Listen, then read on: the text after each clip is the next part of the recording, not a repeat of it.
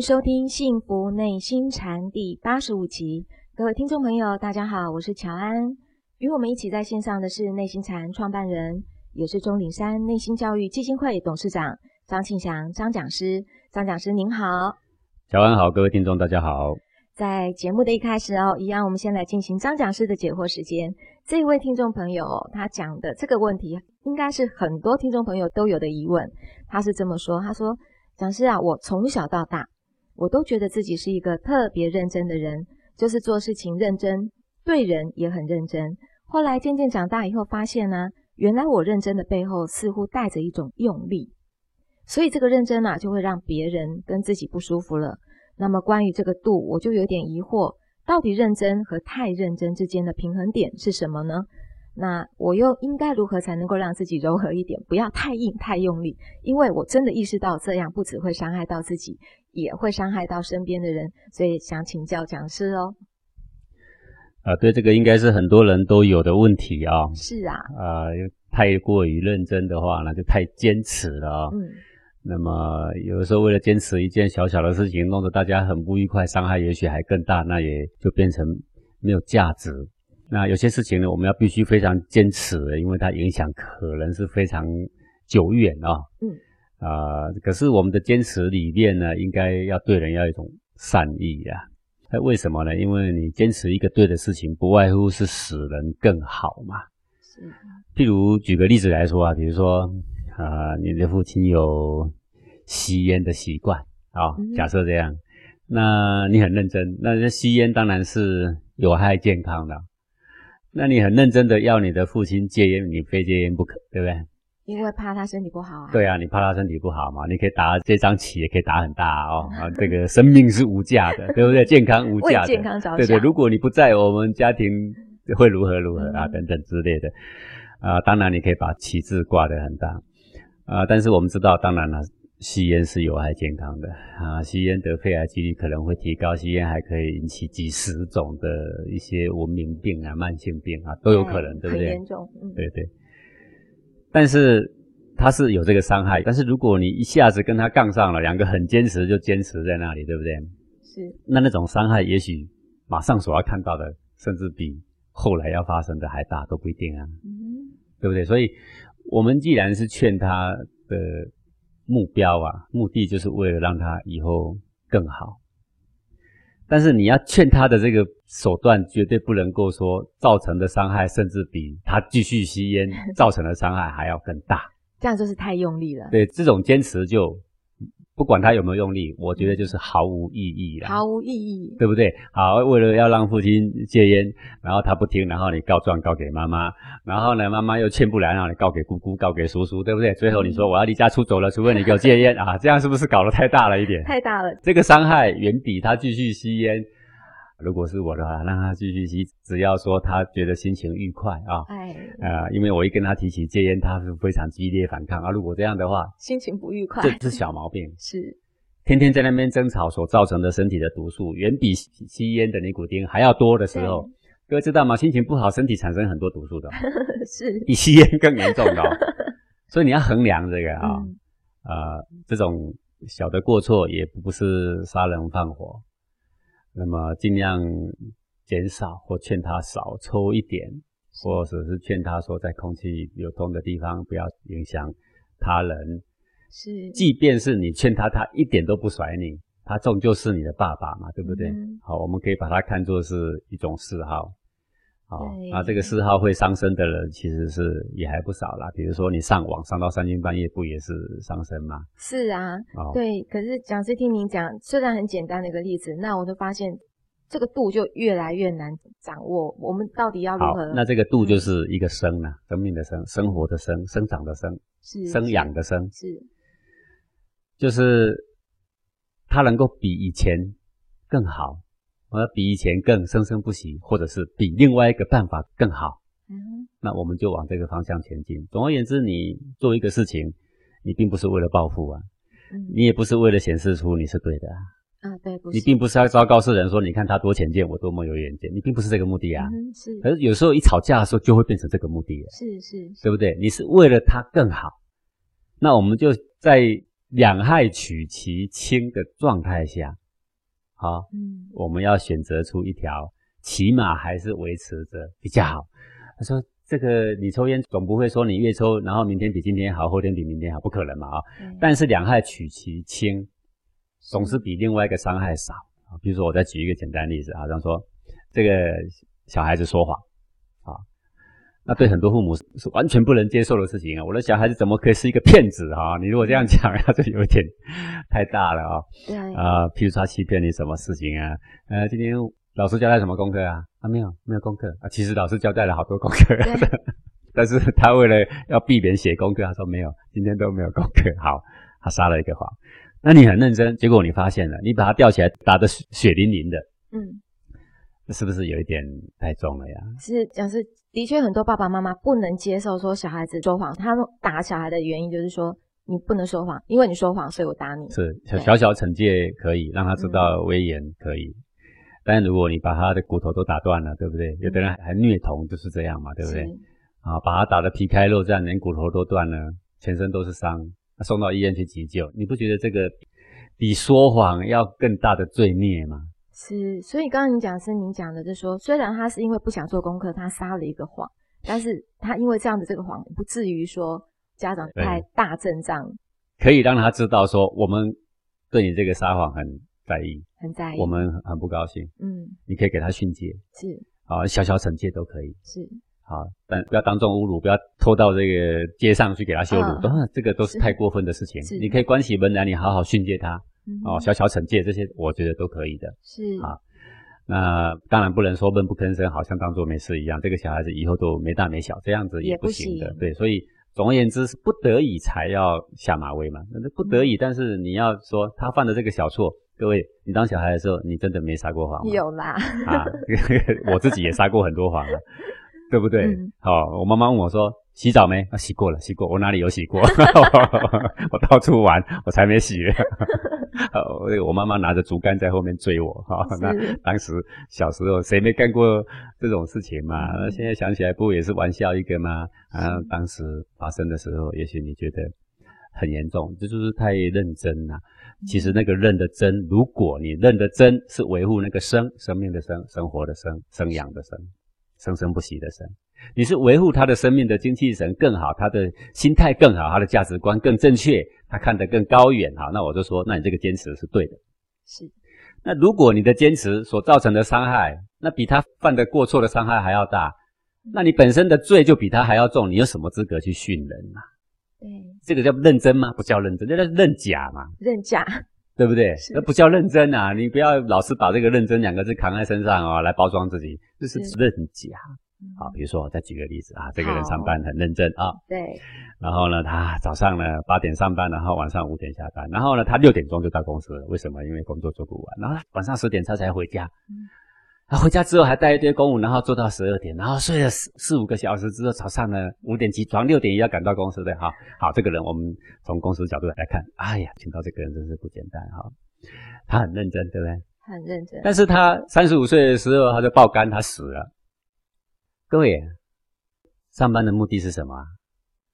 啊，就是为了赚一份薪水安家嘛。是，不是这样吗？是。好，那你今天认真认到说连命都丢了，然后家也毁了，那你有安家吗？啊，你肯定你没有安家，而且你破坏了家庭，对不对？你说，可是我为公司付出这么多，你们公司做什么？我问你嘛。你说，哦，我做手机，做手机对人类也有贡献，但是沉迷于手机的也不少嘛，对不对？哪里有什么一定把这个说到那么伟大啊？对人类什么贡献？不必如此。你说哦，那你做什么？我卖菜的，还是我做豆花的，还是我做什么？你去上班不外乎就是一份薪水，一份薪水就是为了安家，是不是这样吗？是。好，那结果你把身体搞砸了，你希望赚钱是来养生啊，不是吗？对。赚了钱就是回家安家，让家里生活得更好，让家里吃喝无虑，让家里精神更好，让家里。更有保障，不是这样吗？不是让他们的身体更健康，让他们心灵更健康，让他们精气神更好，不是吗？结果你逆其道而行，那你说你这个认真是认真还是认假呢？认假啊，这个叫做认假。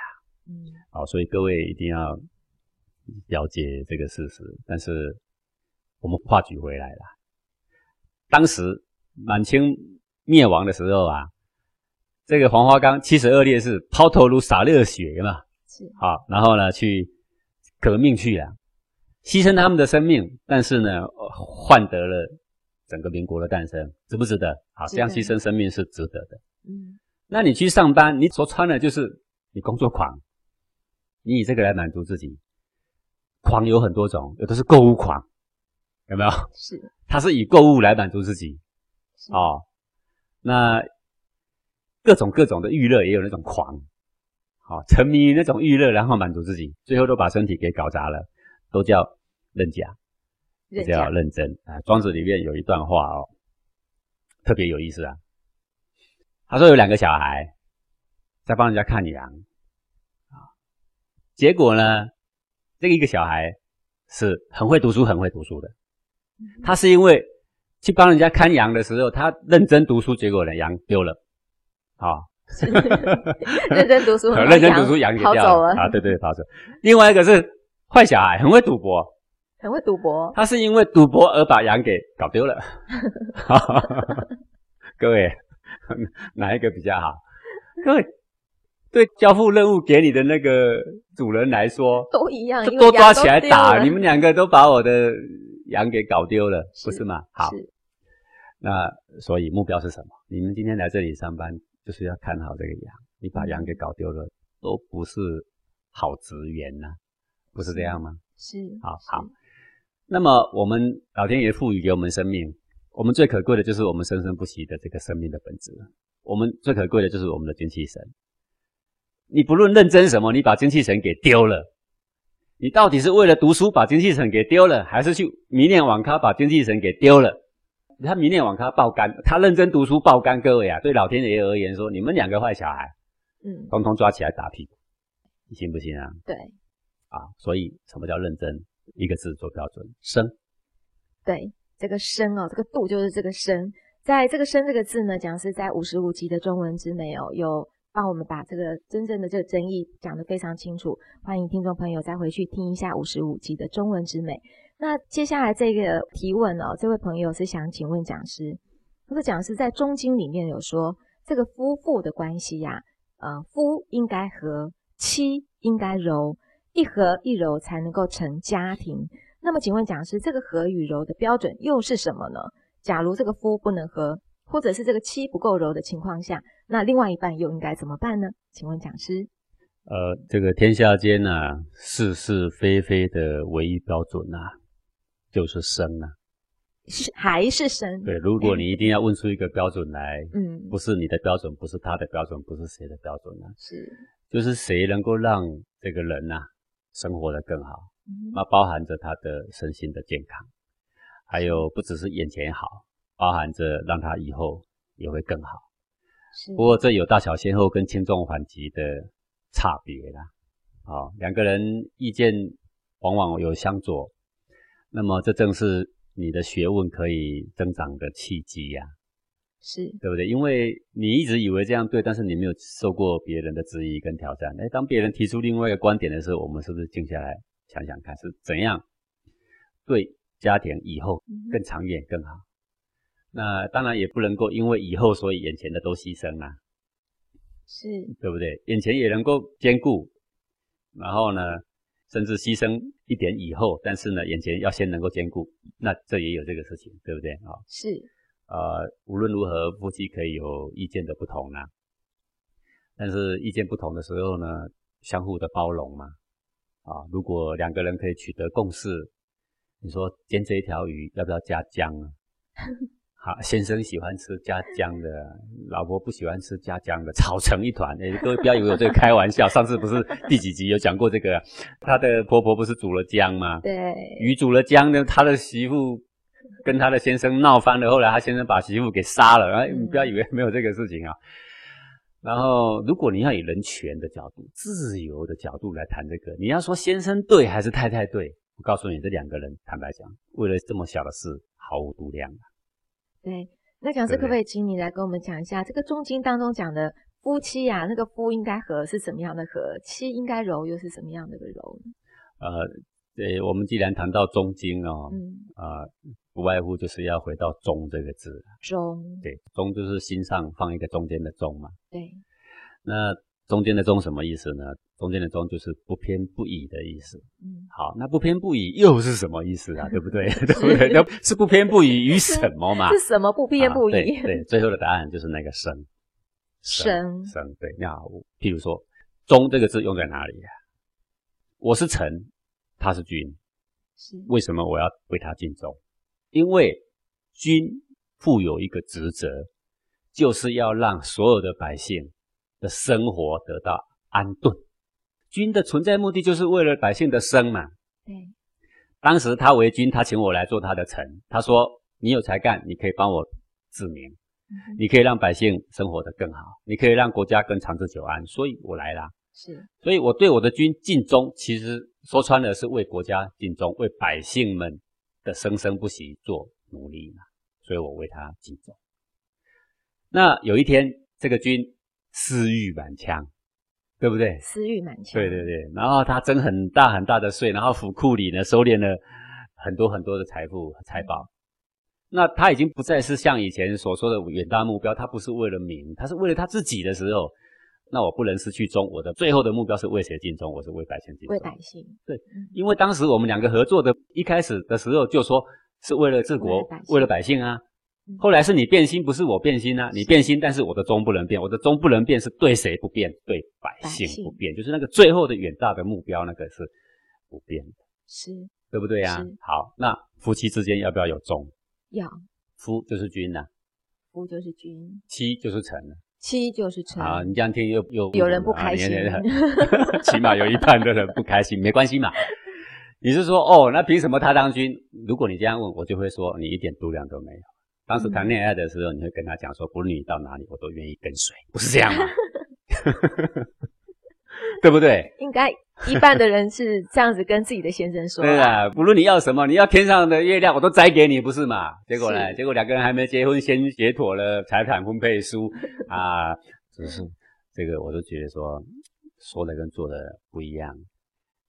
呃，两个人在一起，既然组织成家庭，就没有分你我的啦。是、哦、是啊，呃，你们签了太多防范于未然的事情，表示你们的。防备的心太强了，你跟对方防备的心这么强，你为什么要跟他结婚？嗯哼，不是吗？你在完全信任之下，哈，你你结婚，那其他就不要再计较。那谁当君？没关系，就算是老婆，那你比较有能力，来，你当我们家的君，我是男的，我当你的臣也没关系呀。是，不是吗？争什么争？是啊啊、呃，这个有时候臣很有力量，臣很有智慧。他的君平平庸庸，可是臣愿意把做的功德归给他的君，这个臣的德性才彰显出来。对，他就是为人臣的极责了，你知道吗？嗯，他不一定要当到那个君的的位置。那你这样子争，你一定要是有能力的人争在前面，而不一定。你有能力的，你却不一定有德性。嗯，你没有德性，你凭什么在最上面？是，你有德性而居高位，我告诉你，非常非常危险。是，不是这样吗？是。好，那两个人既然组成了，那有了君，有了臣了，那就是为了要家庭更好、更和谐。为了让小孩有一个安稳的家，不是这样吗？对。啊，那这个功劳归给你的君，嗯、对不？何必你功劳一定要往身上自己揽呢？对，这才会长久了。和就是和在这个地方啊。嗯。哦，是。柔也是柔在这个地方啊。是。我宁可牺牲我的名誉，我宁可我做了好多的事，别人都不知道。嗯。但是让他们呢都认为。都是我先生的功劳，告诉你啊，各位啊，一个太太肯说凡事归功于她先生，我告诉你啊，真正的事实是别人绝对不敢轻视这个太太。对。如果是这样讲，就是这个太太其实她的能力已经比先生强了，但是她还是忠于这个臣的位置，然后对她还是愿意把什么什么做好，说都是我们当家的决定的啦，啊、对吧？人家敢轻视你吗？绝对不敢的啦，嗯、人家会在背后就默默说：“哦，他老婆真是贤明啊。”打从心里，先生啊，你有这个老婆啊，你真是啊福气呀、啊，对，是不是这样啊？是的。好，所以这个就是这个所谓的和。所谓的柔，是他所要表达的方式。嗯，怎么样让家庭更和气呢？就是不好的往身上揽，好的呢给对方，归功给对方。对，啊，你互相这样子推让，那那家和万事兴嘛，是这个家不兴才怪。哎，对，对不对呀？要有一个家庭，最主要就是要家和万事兴。然后呢，你也快乐，我也快乐，哎，我们天天看起来很愉悦，是我们精气神就留得住啊。我们两个人有过错，彼此规劝啊，是我们给小孩子做最好的示范啊。那这个家庭里面不就是一个小小的大同世界了吗？对呀、啊，对不对？对，啊，是国家的兴盛也是从家庭开始的嘛。对，我们可以先从家庭来做练习哈、哦。那《中经》里面他也有讲啊，他就说这个忠与诚与敬。那么现在这位呃听众朋友就想请教讲师，这个忠与诚与敬啊，是不是同样的一件事？那也是分不开的呢？我们这样理解对吗？呃。终究是同一件事，但是为了他要表达他不同的面相，所以才会出现不同的字嘛。是“忠”这个字的意思是我不辩解，嗯，但是对什么不辩解？不是对这个人不辩解，也不是对这件事不辩解，而是对于总是会让人更好这个事情不辩解。对，那所以从这个方面来说，“忠”就是诚。你看“诚”，诚意的“诚”，一个言旁边是不是一个成功的“成”？对，那个成功的“成”的意思就是说会更好，会更好。对，为什么说这个人很有诚意？就是这个人，他的思想、他的理念，他做事情总是为人好，而且真的会让人家走向更好。是，所以我们就说啊，这个人很诚意，这个人很诚实，嗯哼，对不对？对，诚实也不能乱诚实诶，你的诚实要为人好才能诚实诶，你的诚实一诚实下去是为人不好，这个诚实就不叫做诚哦。是，因为这个诚，这个诚实的诚，就是有一个成功的成，有一个成就的成，对不对？对。啊、哦，就是我常这样举例啊，一个人从你面面前跑过，后面有一个人拿一把刀追着到你面前说：“你有没有看过一个人跑过？” 你要说有还是没有？诶这个时候你不能说有啊，你诚实在这里会杀人的、啊。对。那个不能叫做诚诶，那个叫做败了。没有为了叫做杀。对对对对。所以成是为了好，好，那我们忠忠最后目标也是为人好。所以忠是讲说他不便捷，为人好的那个方向不便捷，讲不便捷，所以我们讲忠；讲为人好，我们就讲说诚。好，那我们两个在办事就有角色的扮演，有人要扮演是这个裁判，有的人要扮演的是投手，有的人扮演的是捕手，是对不对？是。那该是谁发挥他的职权的时候，那我们就要尊敬他的职权，叫做敬。敬就是我们顺从你。我们以你为尊，对不对？对。好，比如说现在要投球了，那现在是谁的权利？是投手的权利。那你裁判你要尊重我，这现在是我的时间哦。是。但是我们两个人有纠纷，然后我们要要请裁判来判决，那现在是谁的权利？那是裁判的权利哦。是。对不对？对。好，有时候是捕手的权利，有时候是一垒手的权利，我们不要去争他。该谁的权利，我们尊敬他。是。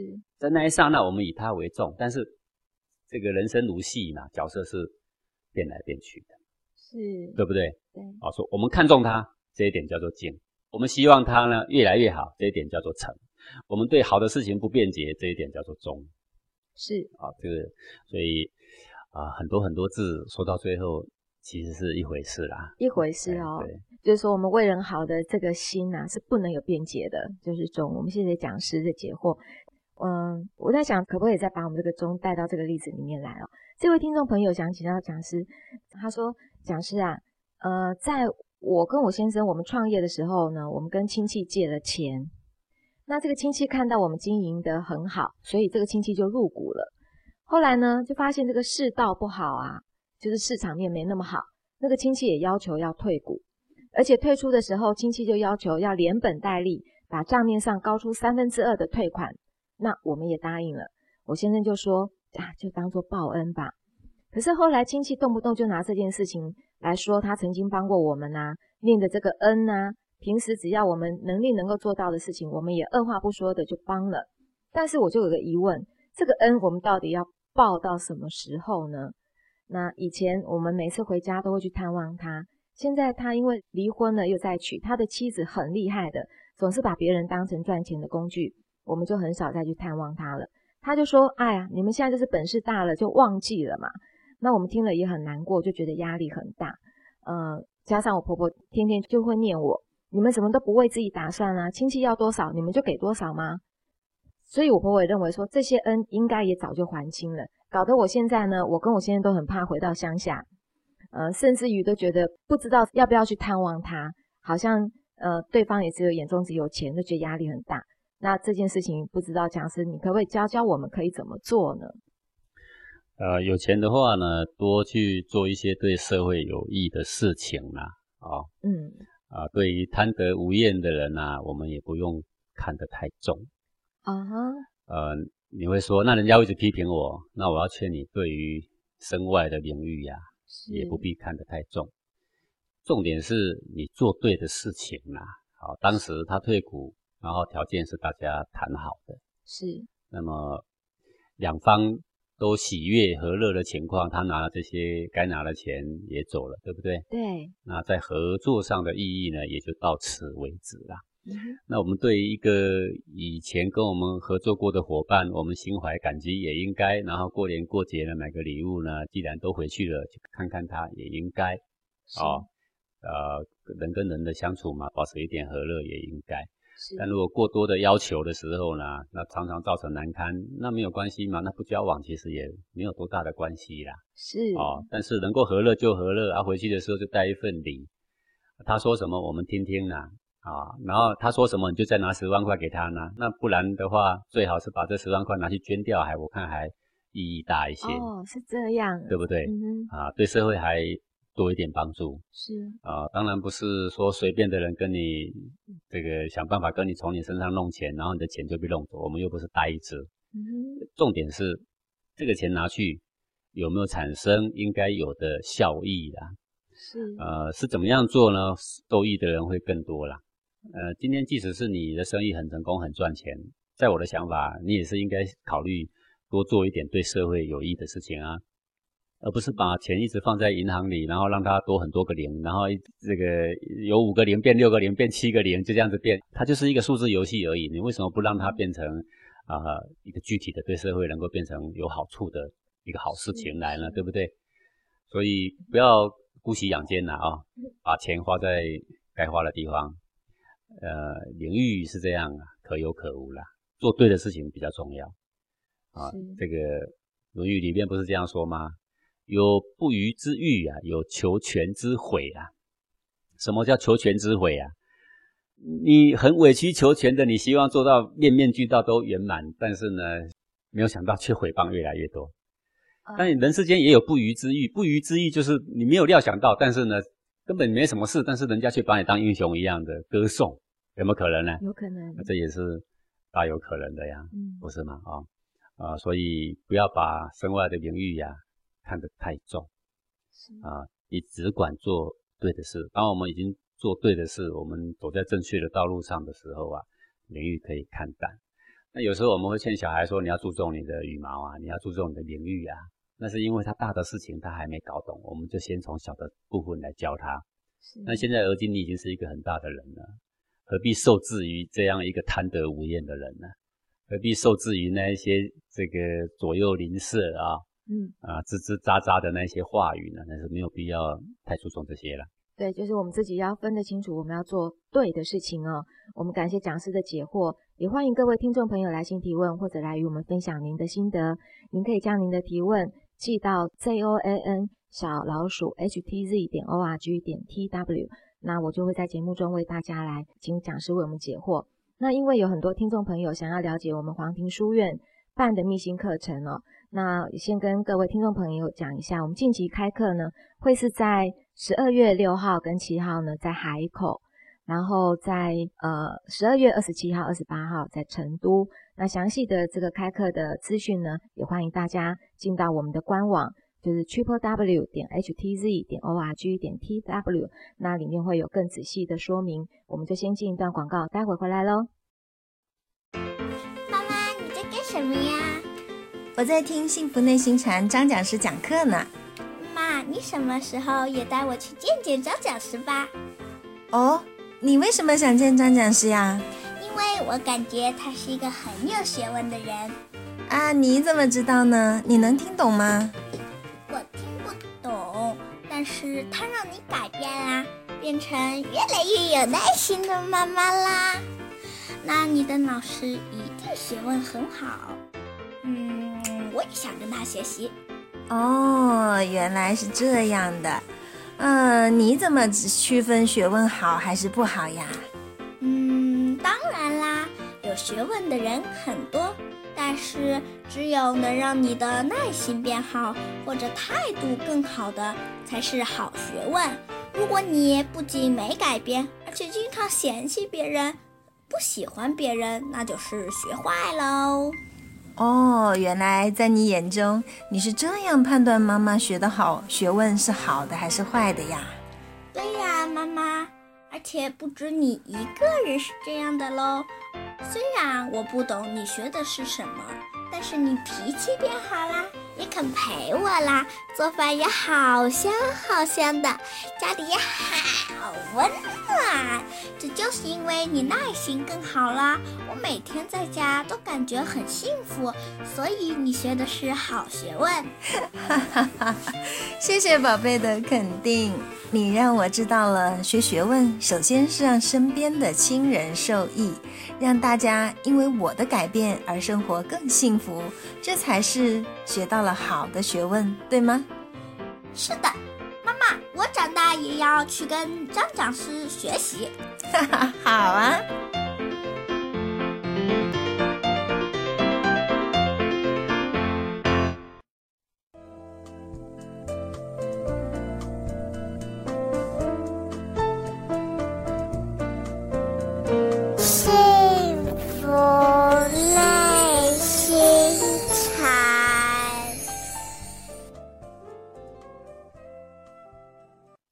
回到幸福内心禅。在这一节的节目一开始，我们要进行的单元呢是公案。不知道讲师您今天要呃为我们讲哪一个小故事呢？好，今天呢我们来讲这个呃越州啊，古代越州就是现在大概是浙江绍兴这一带啊。是有一个义怀禅师啊啊，那么这个义怀禅师啊，他俗姓陈。他的世世代啊，是以这个渔业为生的。小时候呢，他的父亲常常带他到这个江上去捕鱼啊。那那因为易怀禅师他是个天性很慈悲的人呢、啊，是。那他坐在船尾啊，父亲每捞起一条鱼啊，就让这个易怀啊用绳子嘛把它给灌上去。但是易怀看他这个鱼啊活蹦乱跳的，他就心生不忍啊，就常常把这个鱼偷偷的放回去啊。他 前面在捕鱼捕得好辛苦，后面一直把它放掉，好啊，父亲常常很生气啊，拿棍子就抽打他。他就这样一直抽打他，他也是甘之如饴，他也没有什么怨言啊。每次叫他在一起去捕鱼，他还是去，去了又照放，一放了又照打。因为他知道他做对的事。好，那么这个年纪慢慢大的时候呢，呃，他就对这个佛学啊有兴趣嘛啊、哦。那么。他就去参礼这个雪窦明觉禅师啊，啊，实际上在这个过程里面，他参拜过很多禅师，但是都没有什么大的收获。是。那去参拜这个明觉禅师的时候啊，明觉一看到这个易怀啊，他问他说：“你叫什么名字啊？”啊，然后易怀就说：“我叫易怀。”那明觉禅师就问他说：“那怎么不叫怀义呢？” 各位，这个禅师讲话有时候也是很无厘头啊，名字就名字嘛，他就故意跟他讲说，为什么不叫怀疑呀？把它倒过来，啊，是，这倒过来也无不可啊。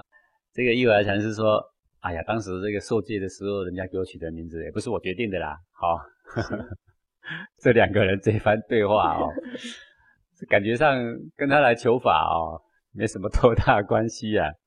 然后。明觉禅师就说：“谁为你立这个名字啊？”怀义禅师说：“那我受戒到现在也已经有十几年了啊，啊就是当时帮我受戒的人十几年前的事情了，帮我取这个易怀啊。”讨论这个名字 怎么来的？这个易怀可能一脸无辜，我来的是来求法的耶，你跟我问名字，还问我谁跟我取名字，最后要不要把那那个人呢、啊？要跟你介绍一番，他都不跟他介绍，他说已经十几年了呀。连谁跟他立的这个名字，他都不想说啊。是。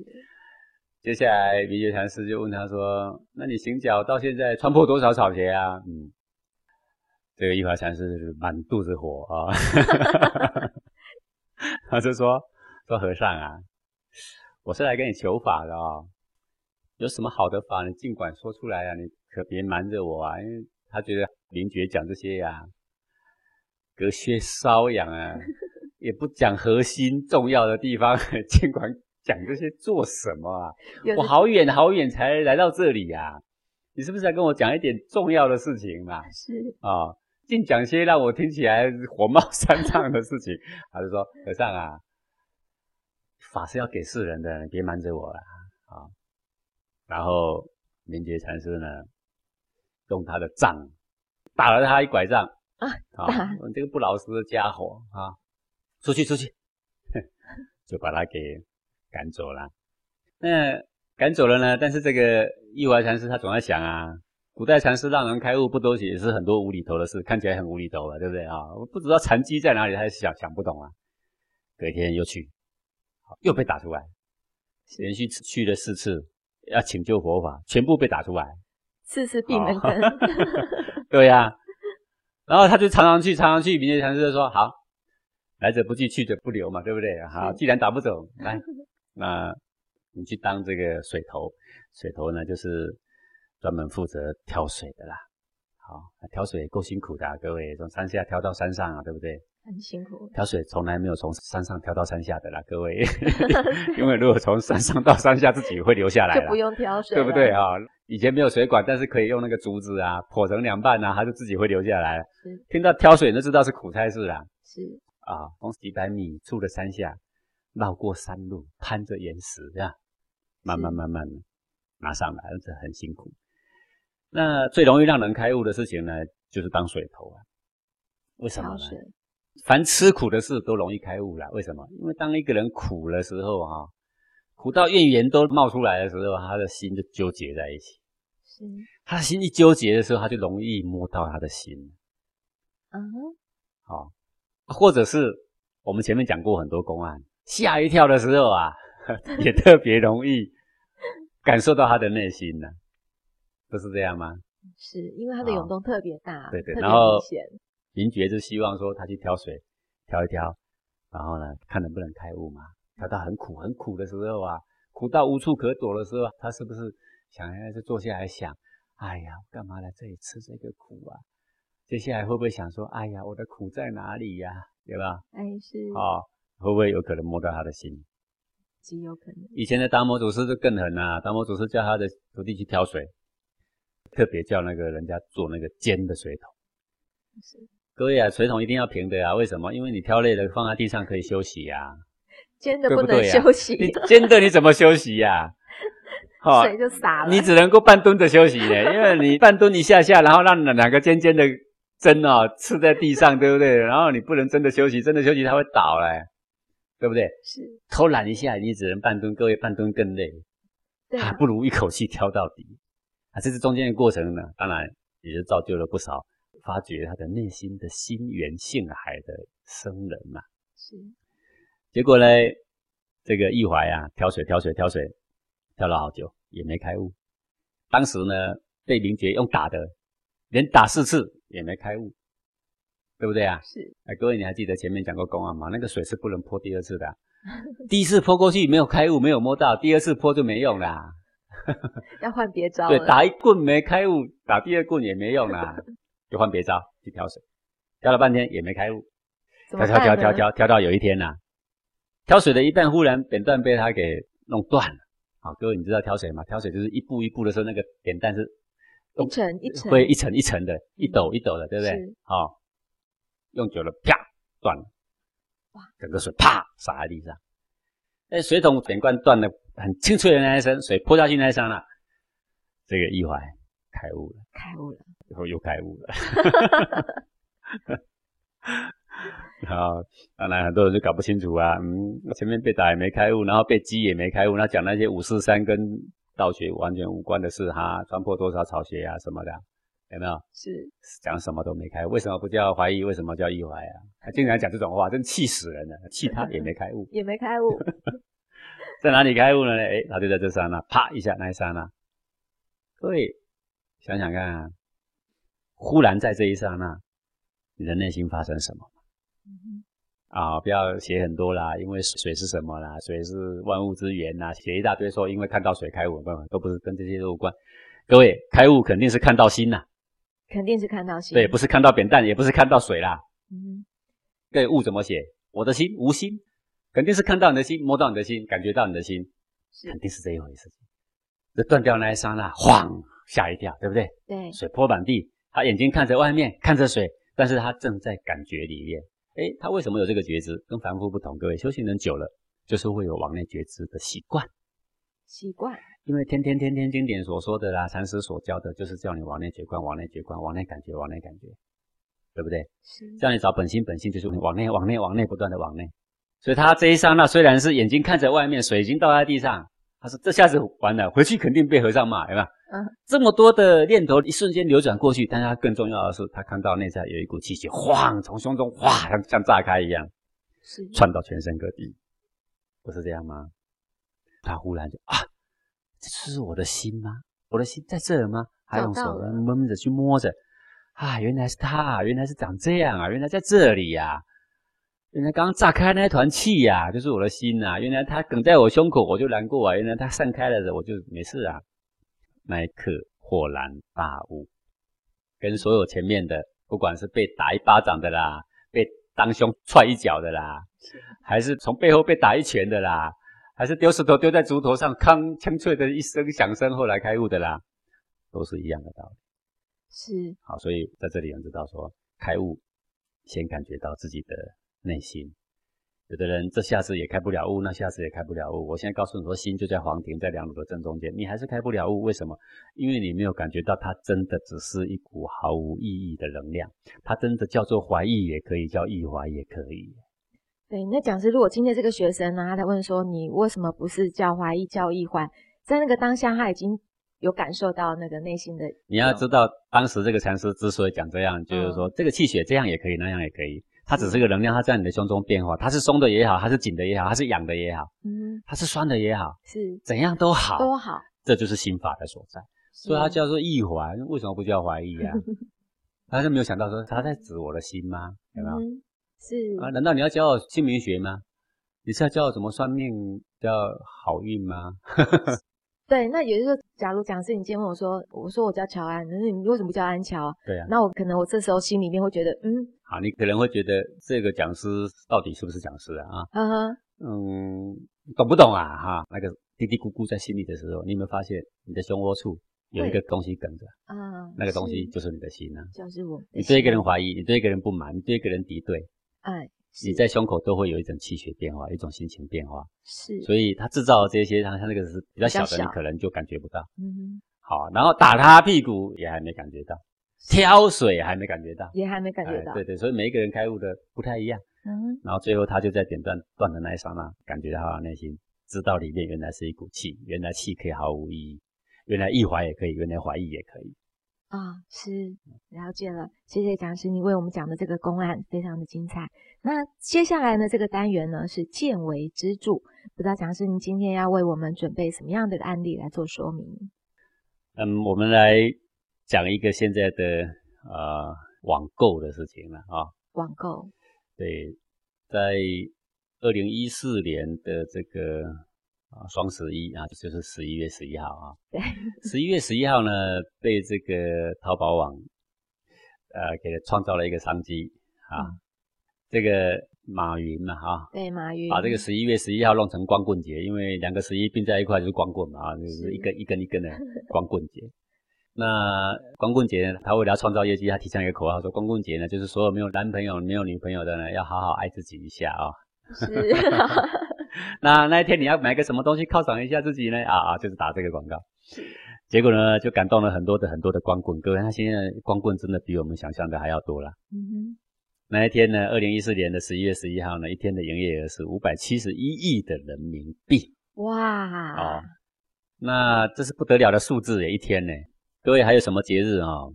一天能够创造比这个更高的营业额吗？比如说父亲节啊，没有；母亲节啊，没有；对，情人节也没有。哎，就光棍节。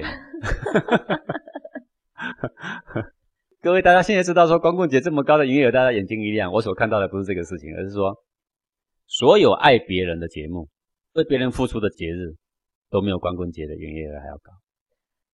是，这才是我所看到的点。当然，有的人会说，哦，这是因为现在的网购成瘾，因为网购成瘾，你任何时候都网购的啦，哈、哦。是。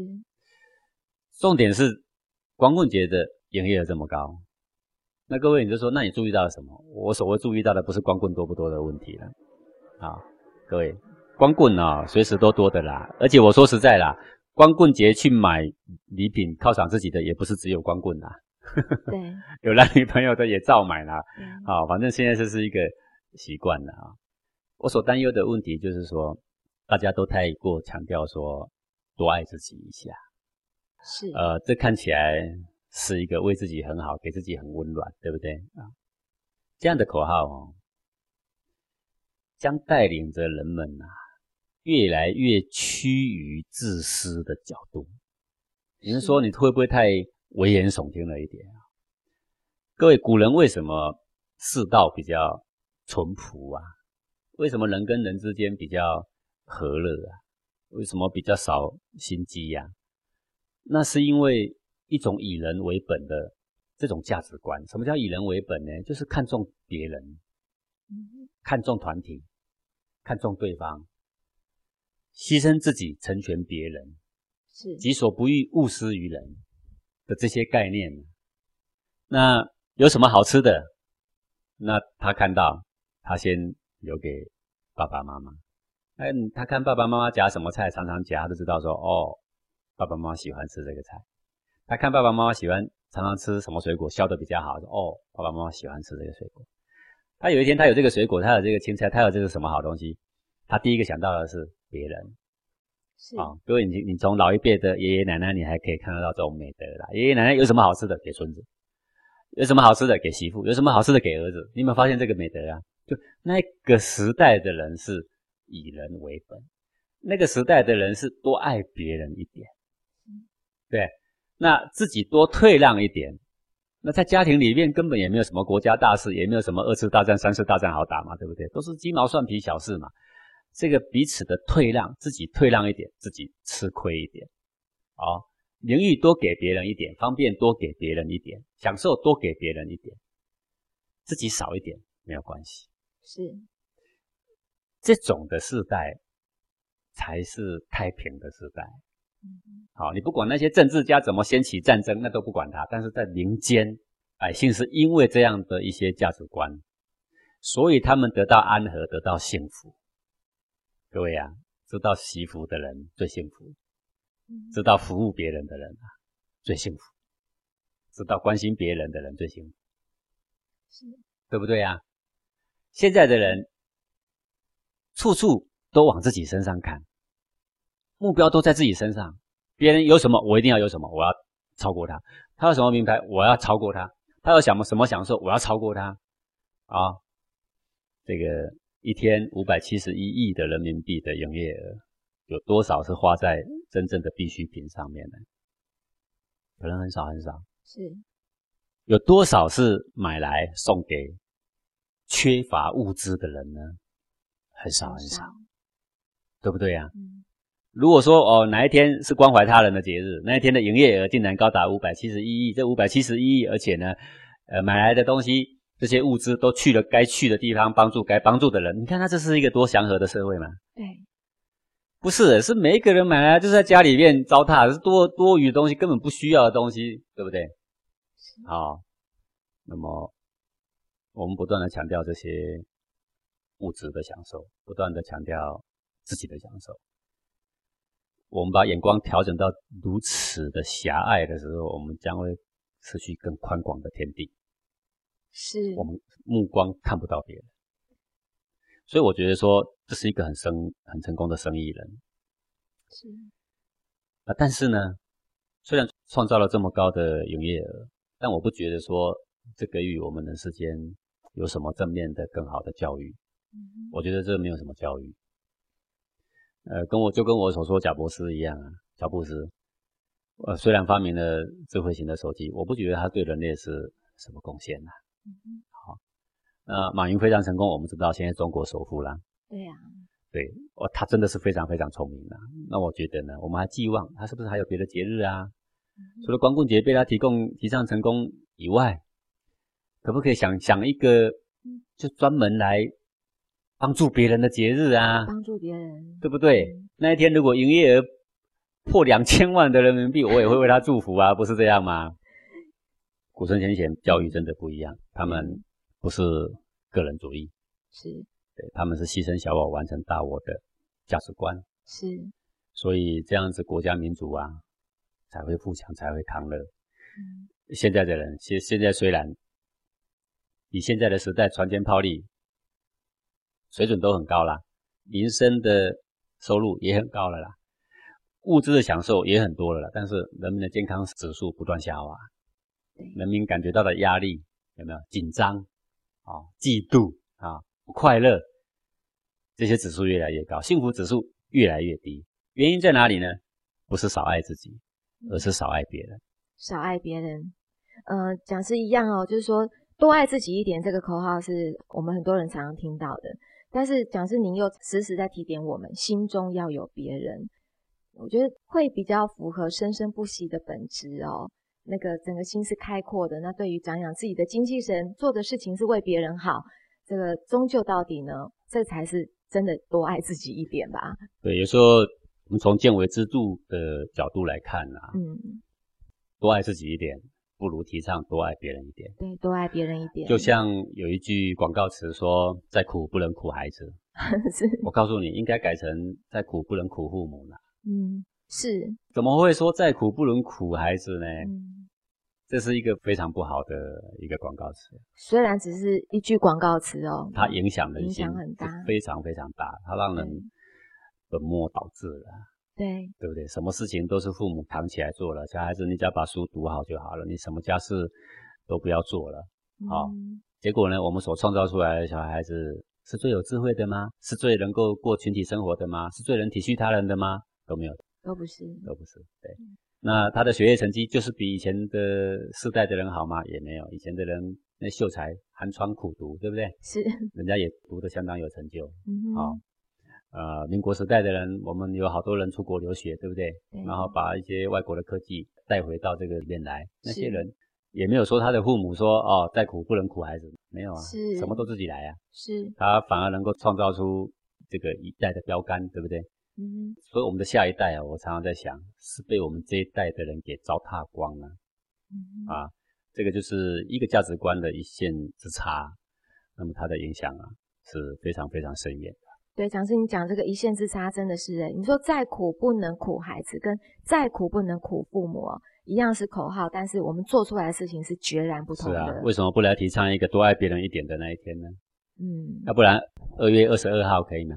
好 是，我们多爱别人一点是不行吗？嗯，对不对？那么我再讲一个古代的一个小小案例。好，麻烦讲师。这个是春秋的时候呢，有一个人呢，他是鲁国的宰相，他叫公孙仪呀。是。那公孙仪呢，他平常呢喜欢吃鱼。是。结果呢，全国的百姓只要认识他的，也跟他有关系的呢，就抢着买鱼送给他吃了。好，那公孙仪呢，死不肯接受啊。嗯。其实他很爱吃鱼，爱吃鱼又不是什么丢脸的事情啊。那跟他亲近的人知道，我们宰相爱吃鱼啊，哈。大家都买上好的鱼都送给他，他都一概不接受。他的弟弟就劝公孙仪说：“你喜欢吃鱼，那、啊、鱼也不是什么高贵的礼品，对不对？”他都一概不接受，好像呃没有体恤人家送你的心意呀、啊。嗯，好，为什么不接受呢？他就是条鱼而已啊。那公孙仪呢，他就说了：“就是因为我喜爱吃鱼，所以我才不接受鱼。”哦，那为什么？因为我如果接受别人的鱼，我身为一个宰相的人，以后要断案、要判案、要施行政策，或是有人情关说，我难免就会对送我东西的人低声下气，哎，就不会那么你有错我就理直气壮，人家也不会说啊，你说哎，这个人不讲人情哎，我以前还送他鱼嘞，哎，他还说好吃嘞，是，哦，对不对？是啊，他就说。那我对他低声下气，那他以后还会送我别的，不是吗？那既然鱼都收了，别的东西不收吗？那我别的东西都收了，那他可能可以开始关说，那我可能可以开始违法。那我一违法，那皇帝就把我的相位给免除啦。那相位免除，你请问你啊，以后还谁送给我鱼？哎，没有了吧？是是，呃，只有那个牢房会送鱼给我，对不对呀？是啊。好，所以想远一点，好，我不接受别人的鱼，我就不会被免除相位。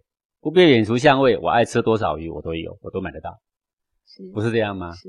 我接受你一一条鱼，拿人手短，吃人嘴软，对不对？对。好，然后呢，等我相位被免除了，想吃什么鱼都没有。对呀、啊。好，这个就是我说，呃，事情啊，从小处啊，就要非常的小心要看得非常的长远了、啊，好，不能够说一开始的时候啊。就有了一点差错。嗯，是。那很多人当官，官官相护这种风气也是到处可见。嗯。啊，到处拿红包也是到处可见。是。好，然后呢，这个送水果送去了，打开一看，里面都是现钞哈。是。到处都有了。对啊。你一听说人家送水果，就知道是送钱了。对。好，然后经过一些改革的时间之后，现在渐渐这些呃送红包的这些风气啊，已经大有改进了。嗯。好。那看得钱短的人也有，收了红包越收就越大，啊，还有那种贪官被抓到的时候，家里有两亿人民币，还数坏了十几台的点钞机，是，这是很不值的地方。好，所以有时候我们想到古代的那些当官的人，我们都觉得他们啊、呃、都很霸权，我们觉得他们都很贪污，我们觉得他们都很昏庸，啊、呃，实际上。在古代呢，非常亲民的人也非常多。是，当然现在的当官的也有很亲民的，啊，但是昏庸的人、贪污的人，那也还真是不少。是哦，所以凡事啊，想远一点，好，然后对自己呀、啊、对子孙啊、对家庭啊，都会有更好的保障。是，呃，讲师经常这样讲，这人的气节真的是比金银财宝更重要哦。对，那我们也可以透过公孙仪他拒绝这条鱼。嗯，你就可以知道说他不会贪污的，不会贪污的。对他，你要送钱给他是更别说的啦。是，好、哦，你看他说出来的理由，我一犯法就被免除相位了，我一免除相位不打紧的，还得坐牢呢，对不对？对。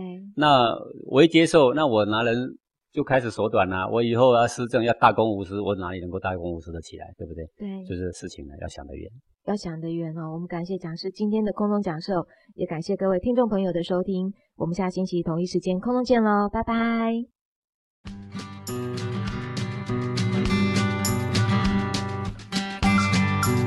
妈咪，我回来了。人家今天出去面试一个工作，啊，好紧张哦，话都说不出来了啦。那你紧张的时候，你都在做什么？当然一直在发抖啊。王小美小姐，请问你为什么会想要来应征这份工作呢？我。嗯，因为，嗯，我吸气，吐气，再吸气，吐气。王小美小姐，请问你对这份工作有什么期许呢？我，我是最好的，我是最棒的。王小美小姐，先这样吧，你先回去等候通知。下一位。